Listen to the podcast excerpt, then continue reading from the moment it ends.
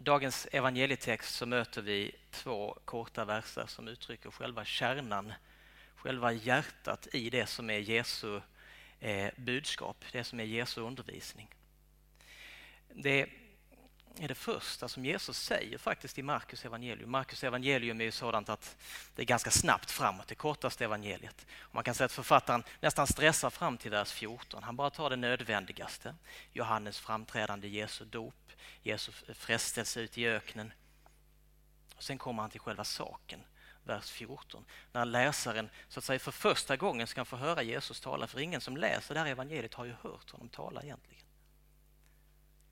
Och vilka är då de första orden som kommer över hans läppar när han öppnar munnen för att tala? Det är själva programförklaringen. Det är som om Jesus säger, det är det här som mitt liv och min verksamhet ska handla om.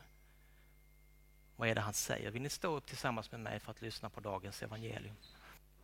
När Johannes hade blivit fängslad kom Jesus till Galileen och förkunnade Guds budskap och sa: tiden är inne, Guds rike är nära. Omvänd er och tro på budskapet. Så lyder det heliga evangeliet. Jag tänker mig att de här två korta verserna innehåller några av evangeliets verkligt stora sanningar. Här finns inget perifert, ingenting som fyller ut.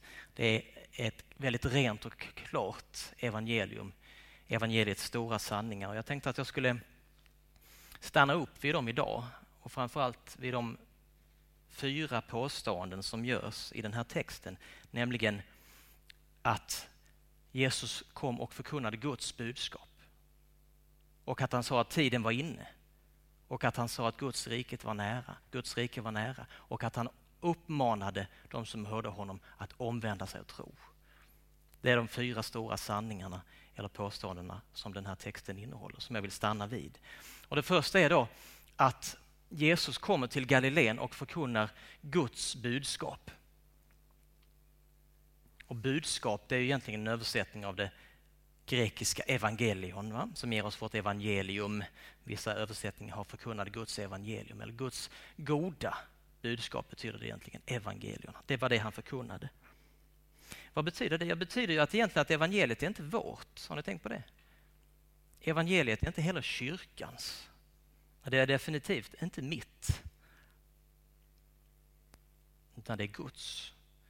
Evangeliet är alltså inte en, en fin idé eller en upphöjd princip eller ett vattentätt system av kanske politisk, etisk, filosofisk eller religiös karaktär. Utan det är Guds budskap till oss. Och teologer tycker ju om att titta på korta begrepp som uttrycker kärnfullt någonting ganska komplext. Och ett sådant begrepp har vi här när man talar om uppenbarelse. Vad är en uppenbarelse? Jo, det är helt enkelt en kunskap som har sitt ursprung i hur Gud visar sig själv för människan, snarare än hur människan tänker om Gud i sin egen kraft. Det som är uppenbarelse är egentligen en effekt av Guds eget handlande. Ingenting som vi kan ta oss. Så det vi talar om idag är alltså inte en kunskap om Gud som vi har i kraft av vår egen rationalitet eller vårt förnuft. Utan det är Guds budskap. Det är ingen kritik mot det mänskliga förnuftet eller rationaliteten, märk väl. Det finns ju trots allt saker som vi kan veta om Gud och om kanske Guds egenskaper i kraft av vårt förnuft och vårt tänkande. Sant? Så säger ju Paulus i alla fall i Romarbrevet: allt sedan världens skapelse har hans osynliga egenskaper, hans eviga makt och gudomlighet kunnat uppfattas i hans verk och varit synliga. Så kristen tro, märk väl, är aldrig blott en blind tro som inga goda skäl kan ges för. Men observera, det den här texten säger, det är att själva evangeliet, själva hjärtat i budskapet, är Guds. Och det vi talar om är någonting som vi inte hade kunnat tänka ut, nämligen en hemlighet som har blivit uppenbarad för människan. Så det är det första som texten säger. Budskapet är Guds. Det andra som tiden säger, eller förlåt, som, som texten säger, är att tiden är inne. Jesus förkunnade Guds budskap och sa att tiden är inne. Eller bokstavligt, om vi skulle översätta det bokstavligt, tiden är uppfylld. Ungefär som ett vattenglas som så att säga fylls upp hela vägen till bredden och kommer till kant och börjar rinna över. Nu börjar det rinna över. Tiden börjar rinna över så att säga. Guds rike är här. Tiden är inne. Lägg märke till att texten säger när Johannes hade blivit fängslad så är tiden inne. Vad är betydelsen av det? När Johannes hade blivit fängslad då uppträdde Jesus. Förstå alltså. Varför? Jo, därför att han förstår Johannes som den sista i raden av en hel räcka profeter och visionärer och drömmare som det omtalas om i Gamla testamentet, som kanske har sin början i Mose, som går vidare över kung David, Jesaja, Jeremia, Hesekiel, Daniel, småprofeterna, och sen når de sitt crescendo i Johannes när han uppträder vid Jordan. Det är när Johannes har blivit fängslad, då är den tiden slut. Tiden är inne. Ja, men vad är betydelsen av det då? Lagen och profeterna, de hade sin tid fram till Johannes, säger Jesus i Lukas evangelium. Sedan dess förkunnas Guds rike. Någonting helt nytt. Men vad är själva poängen med att, med att så betona detta med Johannes? Jo, det är helt enkelt att det som hade lovats av profeterna, det som hade profeterats om, det som hade förespeglats och det som folket genom sekler hade längtat efter, det är nu här. Och profeterna har ju egentligen en enda röd tråd som de nystar på allesammans från lite olika perspektiv. Om ni tänker på Gamla testamentet. Och vad är det? Jo, det är att Gud en dag ska stiga in i historien, träda in i historien och göra någonting helt nytt. Och ställa saker och ting till rätta. Göra så att saker och ting blir så som de var tänkta att vara. Och nu, säger Jesus, när han träder fram. Men då är hela den här längtan, kanske tusen, femtonhundra år av längtan, och tvåtusen till och med, år av längtan når sitt crescendo. Nu är tiden här. Nu håller det på att hända det som svarar mot denna längtan i människan, det som svarar mot profeternas visioner. Tiden är inne när Johannes har blivit fängslad. Det är det andra som texten säger. Det tredje som texten säger, och som är Jesu, centrum i Jesu förkunnelse här, är ju detta: Guds rike är nära. Inte sant? Det är själva huvudstycket i den text vi har att göra med. Guds rike är nära. Vad är detta med Guds rike och vad innebär det att det är nära? Här tror jag att vi får vara försiktiga så att vi inte för snabbt tror att vi vet, för lättvindigt tror att vi vet vad Guds rike egentligen är för någonting.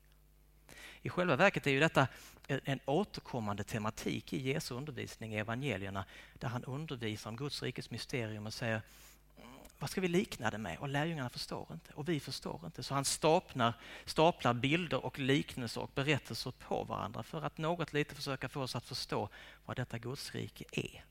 Han säger att Guds rike är som en skatt, eller det är som en pärla, eller det är som ett litet dött frö begravet i marken. Det är som en god måltid och det är som en fantastisk bröllopsfest. Men vad betyder egentligen Guds rike i alla de här bilderna? Guds rike i våra biblar översätter det grekiskans basileia toutheo, som betyder just Guds rike, men det måste egentligen uttalas av Jesus. Måste ha att göra med det, den gammaltestamentliga hebreiska förståelsen av riket. Och det ordet som det översätter där måste vara malkuth.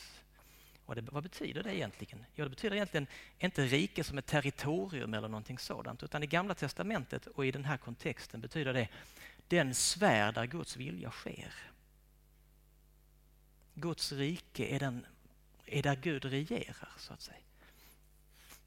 För rike kräver ju en regent och ett kungarike kräver en kung. Och precis det är själva betydelsen av Guds riket här. Det är där Guds vilja sker. Och det tror jag är en nyckel för att förstå den här texten och Nya testamentet överhuvudtaget. Så när Jesus lär oss att be låt ditt rike komma, låt din vilja ske, så är det egentligen samma sak fast det uttrycks från två olika håll. En, en parallellism helt enkelt. Det är samma sak att be att Guds rike ska komma som att Guds vilja ska ske. Det är helt enkelt att be att Guds riket ska komma till jorden. Att manifesteras här och nu. Låt oss hålla fast vid den idén. Guds rike är den sfär där Guds vilja sker. Vad är nu kontexten? Vad är sammanhanget när Jesus träder fram? Vi har redan talat om den långa profettraditionen från, från eh, Mose och framåt. Men kontexten är den att det växer fram en förhoppning i Gamla testamentet om en Messias som ska komma, en ny konung som ska återupprätta riket. Vilket rike då? Jo, det davidiska riket, alltså Davids stor Israel egentligen. Det är det som ska upprättas på något sätt. Men vi anar en förändring, en förskjutning i Gamla testamentets texter över tid. Eh, några av profeterna förkunnar nämligen ganska tydligt ett, låt säga ett inomvärldsligt hopp. Ett, i princip ett, ett, ett, ett rike som förstås som en historisk realitet, en poli, ett politiskt rike, ett territorium. Och när Johannes framträder så har vi en, en grupp som väldigt tydligt tänker på det viset, som hela tiden finns med i Nya testamentet. Det är de så kallade seloterna. En grupp som menar att riket ska komma nu, och de använder makt och de använder också våld. Och det fanns revolutioner från, från den sidan som försökte omstörta Rom och etablera riket som en politisk realitet. Man kan förstå intaget i Jerusalem mycket tydligare om man har det i bakhuvudet. Det här viftandet med palmblad och välkomnandet av Jesus in i Jerusalem är ju inte alls en oskyldig händelse som talar om för Jesus att ja, men folket tycker om. Nej, det är inte det det handlar om. Det handlar om att de välkomnar honom som en kung in i Davids huvudstad, inte sant? På ett sätt som inte kan uppfattas på något annat sätt än en provokation mot makthavarna. Se här, han kommer att tro. Han tror att han ska upprätta riket, och här har vi seloterna och här har de andra grupperna. Ett, en revolution är på väg, en blodsutgjutelse. Det är det det handlar om. Men Jesus avvisar konsekvent en sån uppfattning av riket. Han säger inför Pilatus enligt Johannes evangelium: mitt rike tillhör inte denna världen. Om mitt rike hörde till denna världen, ja, då hade mina följeslagare kämpat för att jag inte skulle bli utlämnad. Men nu är mitt rike av ett annat slag. Det vill säga, om det var av denna världen, då hade de gripit till svärd. Då hade de kämpat som alla andra gör för att etablera politisk makt, för att kasta ut romarna, för att återupprätta Davids stor Israel med allt vad det innebär. Mänsklig makt, blodsutgjutelse och svärd. Och Jesus säger, mitt rike är inte av denna världen. Det är inte på det sättet det ska komma. Här kan vi slå fast en gång för alla att Guds rike aldrig kan komma med svärdets hjälp. Det har ju kungen själv etablerat en gång för alla. Riket är inte på det viset. Aldrig med svärdets hjälp, och vi kan vara säkra på att om riket ser ut att utbredas med svärdets hjälp, ja, då är det inte Guds rike utan någon annans. Är det sant? Samma typ av idé, det här om en, en, ett, mer eller mindre ett gudsrike som, som upprättas där det kommer att vara en fullständig rättvisa och så vidare, delas ju av många av de här framstegs, framstegsoptimisterna som trädde fram i slutet på artonhundratalet i början av nittonhundratalet. Antingen de var liberala eller i marxistiska grupper som också gick till revolution på idén om att vi ska återupprätta en sorts En, en sorts inomvärldslig frälsning. Det är egentligen en sekulariserad variant av det judiska hoppet. Men vad är problemet med sådana idéer? Oavsett om det är en sorts nationalistisk dröm eller om det är en sorts internationalistisk utopi.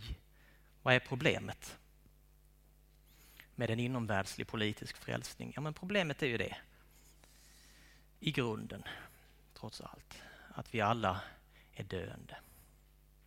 Sant? Alla vi som sitter här inne i, i, i denna stund döende ju. Alltså alla människor måste dö helt enkelt.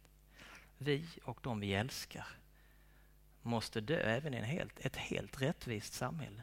Även i, i den utopi som förespeglade de tidiga marxisterna så kommer man inte åt människans grundproblem. Ja, det är min poäng här alltså.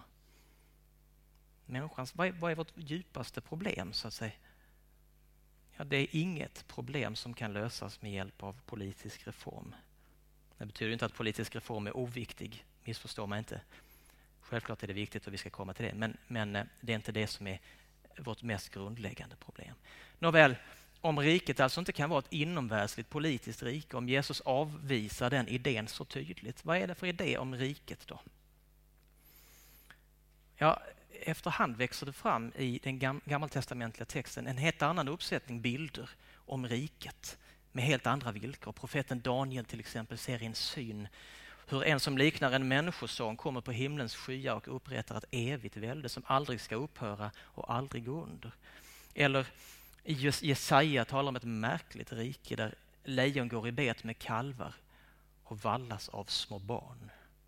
Ja, vad är det för ett rike? Det är ingen, ingen verklighet som vi känner den. Utan det är ett rike av ett helt annat slag. Ett sant. Och det växer fram i den här gammaltestamentliga traditionen, och det är den förståelsen som Jesus går in i och, och eh, ser sig själv som kulmen på. Den här idén om Guds rike. Låt oss återvända till grundbetydelsen då. Guds rike är den sfär där Guds vilja sker. Notera inom parentes, för det kan vara att tänka på. Guds rike måste därmed också vara större än kyrkan. Sant? Vi har ibland fått för oss att Guds rike är detsamma som kyrkan. Men då måste vi läsa våra biblar noggrannare. Sant? Gud verkar, Guds vilja sker i världen. Eftersom hela världen är hans. Guds riket, kyrkan har inte monopol på det. Kyrkan är inte oviktig, den är ju vittnet om detta rike i världen. Men den äger det inte. Hur vet vi då vad den här viljan är? Guds vilja. Om, om Guds riket är den sfär där Guds vilja sker.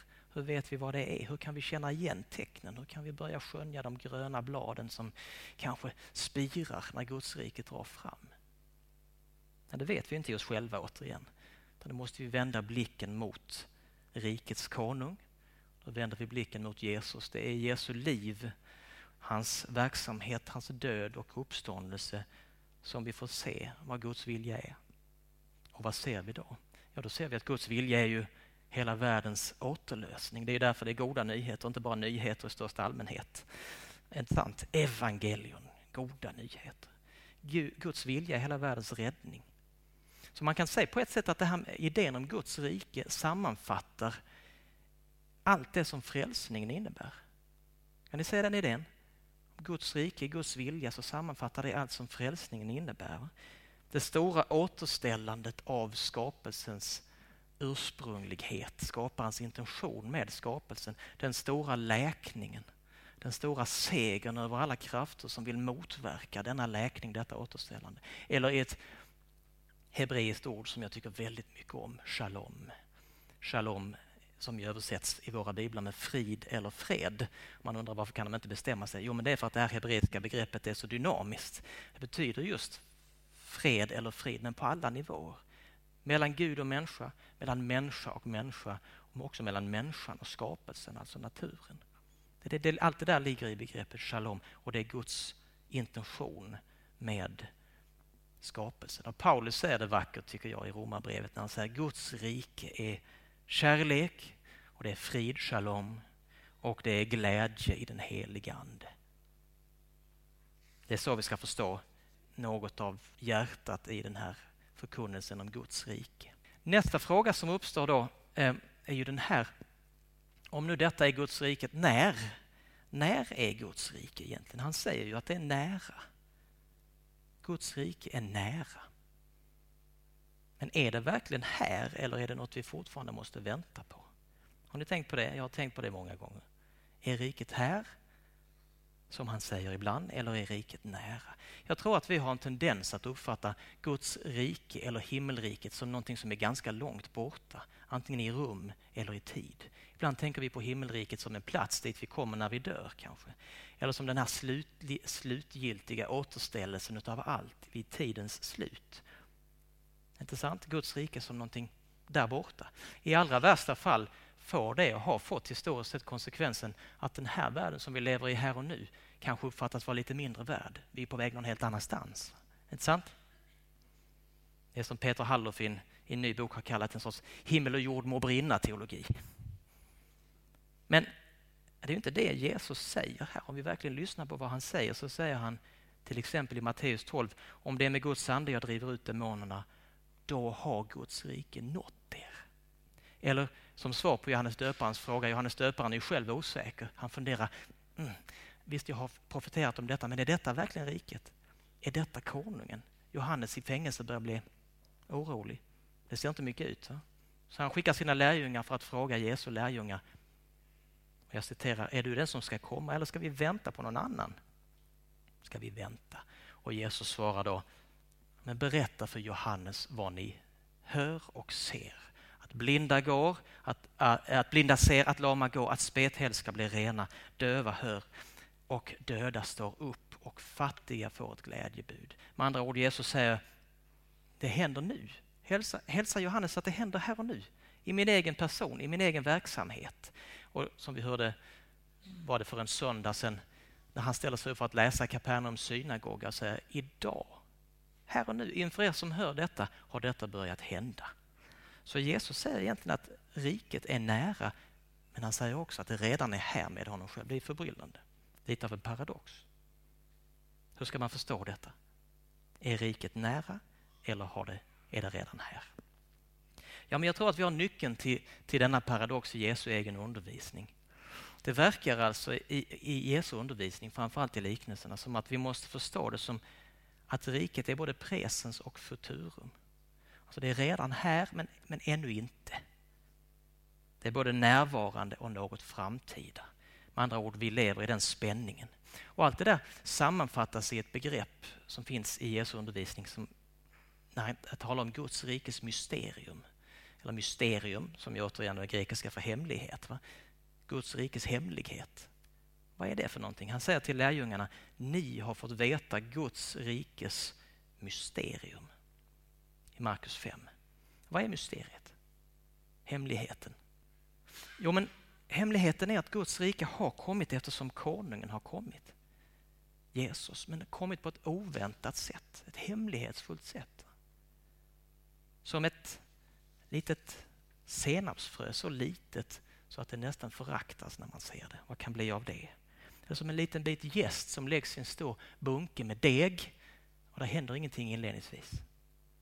Eller som ett utsäde som är så obetydligt så att vi kan glömma bort det vid vägkanten och gå vidare. Så undervisar Jesus att Guds riket är. Med andra ord, han säger det är inte den där apokalyptiska katastrofen, det var ju det folk väntade på. Det är inte den apokalyptiska katastrofen, ett slutgiltigt besegrande av all ondska, all orättfärdighet, all död. Utan riket kommer oväntat eftersom kungen kommer oväntat. Hemlighetsfullt. Jag menar, tänk själv, först kommer han som ett litet barn. Lindat i sin mammas famn. Oväntad ankomst. Och sen träder han fram i Galileen med sina lärjungar som trots allt är ett gäng olärda fiskare och säger att nu är riket här, så här ser det ut. Oväntat, hemlighetsfullt. Men det börjar där. Det börjar, en process tar, sig, tar sin början. Någonting håller på att realiseras.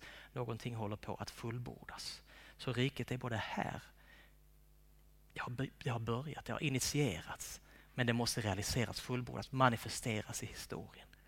Och vi är kallade att verka för rikets utbredande, men vi vet ju inte hur den slutgiltiga, slutgiltiga fullbordan ska se ut. Men vi är så att säga mitt i den tiden, och det är det som är innebörden i advent, tänker jag. Nämligen att vänta på, att längta efter och att verka för det rike som har tagit sin början i och med konungens ankomst. Han som trädde fram när tiden var inne, men som ännu inte har fullbordats. Alltså det är att vänta på att Guds frälsande vilja fullt ut ska manifesteras så att allting blir så som vore det nytt. Ja, men okej. Okay. Jesus träder fram. När Johannes har blivit fängslad, han säger tiden är inne. Guds rike är nära. Och sen säger han, omvänd er och tro på detta budskap. Man skulle kunna ställa sig frågan om vi ska vänta på Guds rikes fulla realisation eller manifestation i världen. Hur väntar man på det? Hur gör man? Vad är det meningen att vi ska göra när vi väntar på riket? Ja, Jesus ger svaret direkt. Omvänd er och tro. Ja, vad är omvändelse då? Ja, det är ju definitivt inte att, att gå och hänga läpp. Och det är inte att i största allmänhet känna sig lite misslyckad och ledsen. Omvändelse är precis vad det står, det är att vända sig om. Helt enkelt att byta riktning. Jag läser ibland en översättning av en amerikansk pastor och teolog som heter Eugene Peterson. En översättning som heter The Message. Han översätter omvänd er så här. Han säger förändra era liv. Och det är precis det det är. Kallelsen till omvändelse är en kallelse att förändra våra liv. Ja, okej, okay, men det kan göras på så många olika sätt. Vad menar han egentligen? Här tycker jag att Markus har gjort det så genialt när han precis efter den här texten presenterar kallelsen av lärjungen. Det är precis som att säga till oss läsare, omvänd er och tro. Ja, hur går det till? Ja, men det är en kallelse till lärjungaskap. Det går till så här. Han vandrade vid stranden och han kallade dem. Och de följde. Det är ju det som är omvändelsen. Och, och, och vad är, jag menar, det kan finnas en omvändelse som är omedelbar och radikal och massiv, där man förändrar allt. Sådana omvändelser kan ju vara behövliga ibland. Men jag tror att den djupare innebörden i idén om ett lärjungaskap eller en omvändelse, det är just att leva sitt liv i riktning, i en viss riktning, att rikta det mot Guds riket. Och det är att resa tillsammans med Jesus, att vandra tillsammans med honom. Det måste vara dynamiskt, det är inte statiskt, det är inte en engångsföreteelse. Man ska inte förakta heller, tror jag, små förändringar. Ibland kan vi behöva de stora för all del, men små förändringar kan vara rätt viktiga. Jag brukar ofta tänka på den där lastfartyget som startar från Birmingham och ska till Boston, men ändrar kursen aldrig så lite och hamnar i Mexiko istället. Det är väldigt stor skillnad mellan Birmingham och Mexiko. Inte sant? Så är det med våra liv också. En liten kursändring i början kan få en väldigt stor effekt på slutet. Så låt oss inte för, förakta de små förändringarna som vi gör. Trots allt, det intressanta är inte vad hände med dig den här söndagen. Hur upplevde du det här? Den här konferensen. Hur kändes det för dig? Det är rätt ointressant. Utan det intressanta är ju, vad har det här gjort med dig de senaste två åren, de senaste fem? Vad har det här gjort med dig under en tioårsperiod? Eller rättare sagt, om vi ska vara riktigt ärliga, hur har det här fått hela ditt liv att se ut? Det är det som är en intressanta fråga när det gäller lärjungaskap. Och sen säger han direkt tro på evangelium. Det vill säga tro att rikets konung har kommit. Att han är här. Att det som förespeglades och profeterades om, det som längtades efter faktiskt har nått oss. Tro på det. Notera här att omvändelsen och tron utsägs på en och samma gång. Omvänd er och tro. Inte två saker. Omvänd er och tro. Jesus säger här att tron är ett liv. Och det omvända livet, trons liv, är alltid ett liv i en viss riktning. Nämligen i Guds rikets riktning. Sant? Alltså att omvända sig och tro är att färdas tillsammans med Jesus. Ett, ett, ett liv av lärjungaskap i riktning mot Guds rikets fullbordan. Ja, det är de fyra stora sanningarna, tänker jag, som den här texten ger oss. Budskapet är Guds. Om att tiden är inne, att riket är nära och att vi uppmanas till omvändelse och tro. Då, då återstår en fråga egentligen bara. Och det är kanske den som är angelägen att ställa sig här på slutet. Nämligen, varför ska vi bry oss egentligen om någonting som låter så arkaiskt, som låter så daterat som Guds rike? Vad är själva relevansen av detta? Jag ställer frågan så här precis i adventstid när många har mycket att stå i. Och vi stressar för att få allting att gå ihop. Och det tycks som vi har mycket annat att tänka på. Vad är relevansen egentligen med Guds rike för en modern människa? Här skulle jag vilja föreslå att den längtan som kommer till uttryck i Gamla testamentet, i, i profetskrifterna, i det judiska folkets förväntan och längtan vid den tiden, att det egentligen är en längtan och en ton som kan höras i alla människors liv så länge vi inte dövar den med buller naturligtvis. Alltså om det bara hade varit något intressant för den här judiska kontexten, det judiska medvetandet, det hade ju mer varit en, låt säga en religionshistorisk intressant sak. Men det är inte det som är grejen för vår del. Utan vi ställer oss frågan, är detta en mänsklig längtan i sig? Och det tror jag att det är. För vad längtar vi efter som människor? Ja, jag tror att vi längtar efter en djupare mening med livet som inte omkullkastas till slut av döden. Vi talade ju om döden. Som predikaren säger, evigheten har han lagt i människans hjärta. Vi längtar efter ett liv och en signifikans med det vi gör som är sådant att till slut döden inte bara står och skrattar åt och säger det var ingenting. Om två generationer så minns ingen vem du är. Vi längtar efter någonting annat, evighetslängtan. Det är en sak. Den andra saken tror jag är att vi längtar efter en djupare rättvisa. Inte sant? Jag menar, är det någon som har sett en fullständigt rättvis värld? Nej. Ingen har ju sett en fullständigt rättvis värld. Och ändå är det som att vi ser den framför oss för vårt inre öga så att säga. Åh, tänk om det kunde vara så här. Tänk om allting kunde se ut på det här viset istället. Jag tror att leva i Guds rikets riktning, det är att leva i den riktning som innebär att vi jobbar också för rättvisa. Och här kan vi jobba tillsammans med så många, framförallt unga idag, som kämpar för sådana saker som ett hållbart klimat eller att mäns och kvinnors liv och tid ska vara värda lika mycket. Eller för rättvisa mellan rika och fattiga länder, för fred. Allt sånt där tycker jag visar på att människan längtar och begär många gånger en djupare rättvisa än den vi kan hitta. Men vi kommer aldrig att uppnå den fullständiga rättvisan i, det här, i den här världen med de här villkoren. Icke desto mindre kan vi inte låta bli att längta efter den och verka för den. Så jag tror att idén om Guds riket, löftet om Guds riket, förkunnelsen om riket drabbar oss inte för att vi är fromma utan för att vi är människor med kött och blod, med ett hjärta som slår och längtar. Det är därför Guds riket angår oss. Ja, men det är en fin idé. Tänk om det kunde vara på det viset. Men är det bara det då? Eller kan vi tro att det är sant? Kan vi tro att riket är nära eller är det bara en febrig dröm?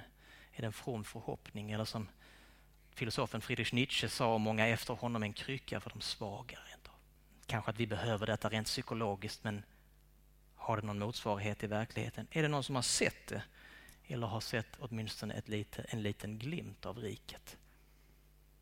Om ni är som jag så har ni ibland ställt er frågan, kanske när man går hem från en gudstjänst eller något annat sammanhang, ställt er frågan, är det verkligen det här? Är det inte mer än så här ändå? Kan detta verkligen vara tecknen på riket? Kan detta vara det jag längtade efter? Och kan detta vara det som jag uppmanades att förändra hela mitt liv för? Nej, det kan väl inte stämma. Jag tänker att precis så måste det ha varit för människorna i Galileen och för lärjungarna. Är detta verkligen Messias? Är detta verkligen den kung som skulle komma? Är detta verkligen Guds riket? Det ser inte mycket ut. Så jag frågar mig, är det någon som har sett det? Men andra dagar tänker jag, jo men jag har sett den då. Jag tror jag har sett Guds riket, eller jag har åtminstone sett de första gröna bladen. Inte i sin fullbordan självklart, jag har sett det i sin närhet. I allt som är efter Guds hjärta och efter hans goda vilja. För minst Guds rikes grundbetydelsen är just den, det som sker enligt Guds vilja, den sfär där Guds vilja sker, det är Guds rike. Ja, men då borde det vara möjligt att se en glimt av riket i allt som är vackert, i allt som är som det ska vara, i allt som är sant, i allt som är rätt. Inte sant? Man kan se Guds rike, eller höra ett eko av det en stjärnklar vinternatt. Herren säger ju själv till Job mot slutet av Jobs bok, ge akt på Plejaderna, på Orion, på Stora Björn och hennes ungar. Eller man kan till och med se ett tecken på Guds riket i de här små fåglarna som kommer för att äta min trädgård nu om vintern. Särskilt på morgonen när vinterljuset står lågt och slår emot dem så att de, deras färger verkligen börjar lysa så intensivt att man nästan måste hålla tårarna tillbaka. Jesus säger till lärjungarna, se på himlens fåglar. Och det säger han precis när han undervisar dem vad det vill säga att leva i Guds riket. Se på himlens fåglar. Man kan kanske få en försmak av Guds riket genom den kärlek som man känner för sina närmaste. Som är stark, som är urstark. Och kanske framförallt också hos de människor som lyckats vidga den cirkeln lite till att gälla mer, fler än bara de närmaste, till att gälla nästan, till att gälla grannen. Där finns tecknen på riket. Jag tycker att jag har sett tecknet på riket i Dennis Mukweges arbete på Panzi-sjukhuset i Kongo. Alltså förra årets fredspristagare. Och i alla andra människor som lever så tydligt i rikets riktning utan att tänka på sitt eget liv. Till syvende och sist är det inte så att riket blir som tydligast för oss i heliga människor. I människor som brinner som fyrbåkar i natten. Där kan vi få se en glimt av Guds riket. Med andra ord, ibland ser vi världen för ett ögonblick inte som den är utan som den skulle kunna vara. Som den djupast sett vill vara och som den förbereder sig för att vara. Världen, hela världen, som ett litet frö som vilar i marken och väntar på vad det ska bli. Och kan vi inte se det? Ja, då kanske vi måste stanna upp, radikalt stanna upp. Då måste vi bli närvarande. Då måste vi öppna ögonen. Då måste vi bli varse. Kanske är det en del av vår omvändelse idag. Att stanna upp, att se. För jag tror att om vi verkligen öppnade ögonen, eller kanske snarare om våra ögon blev öppnade, då skulle vi kunna se Guds riket överallt.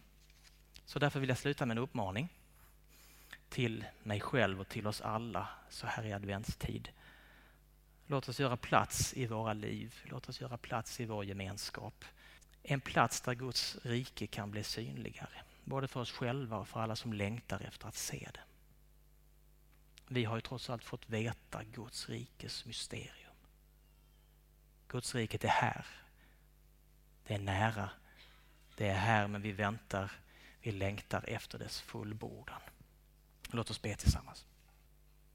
Herre, tack för att du har uppenbarat Guds rikes mysterium för oss. Tack för att du visar vad riket är för någonting.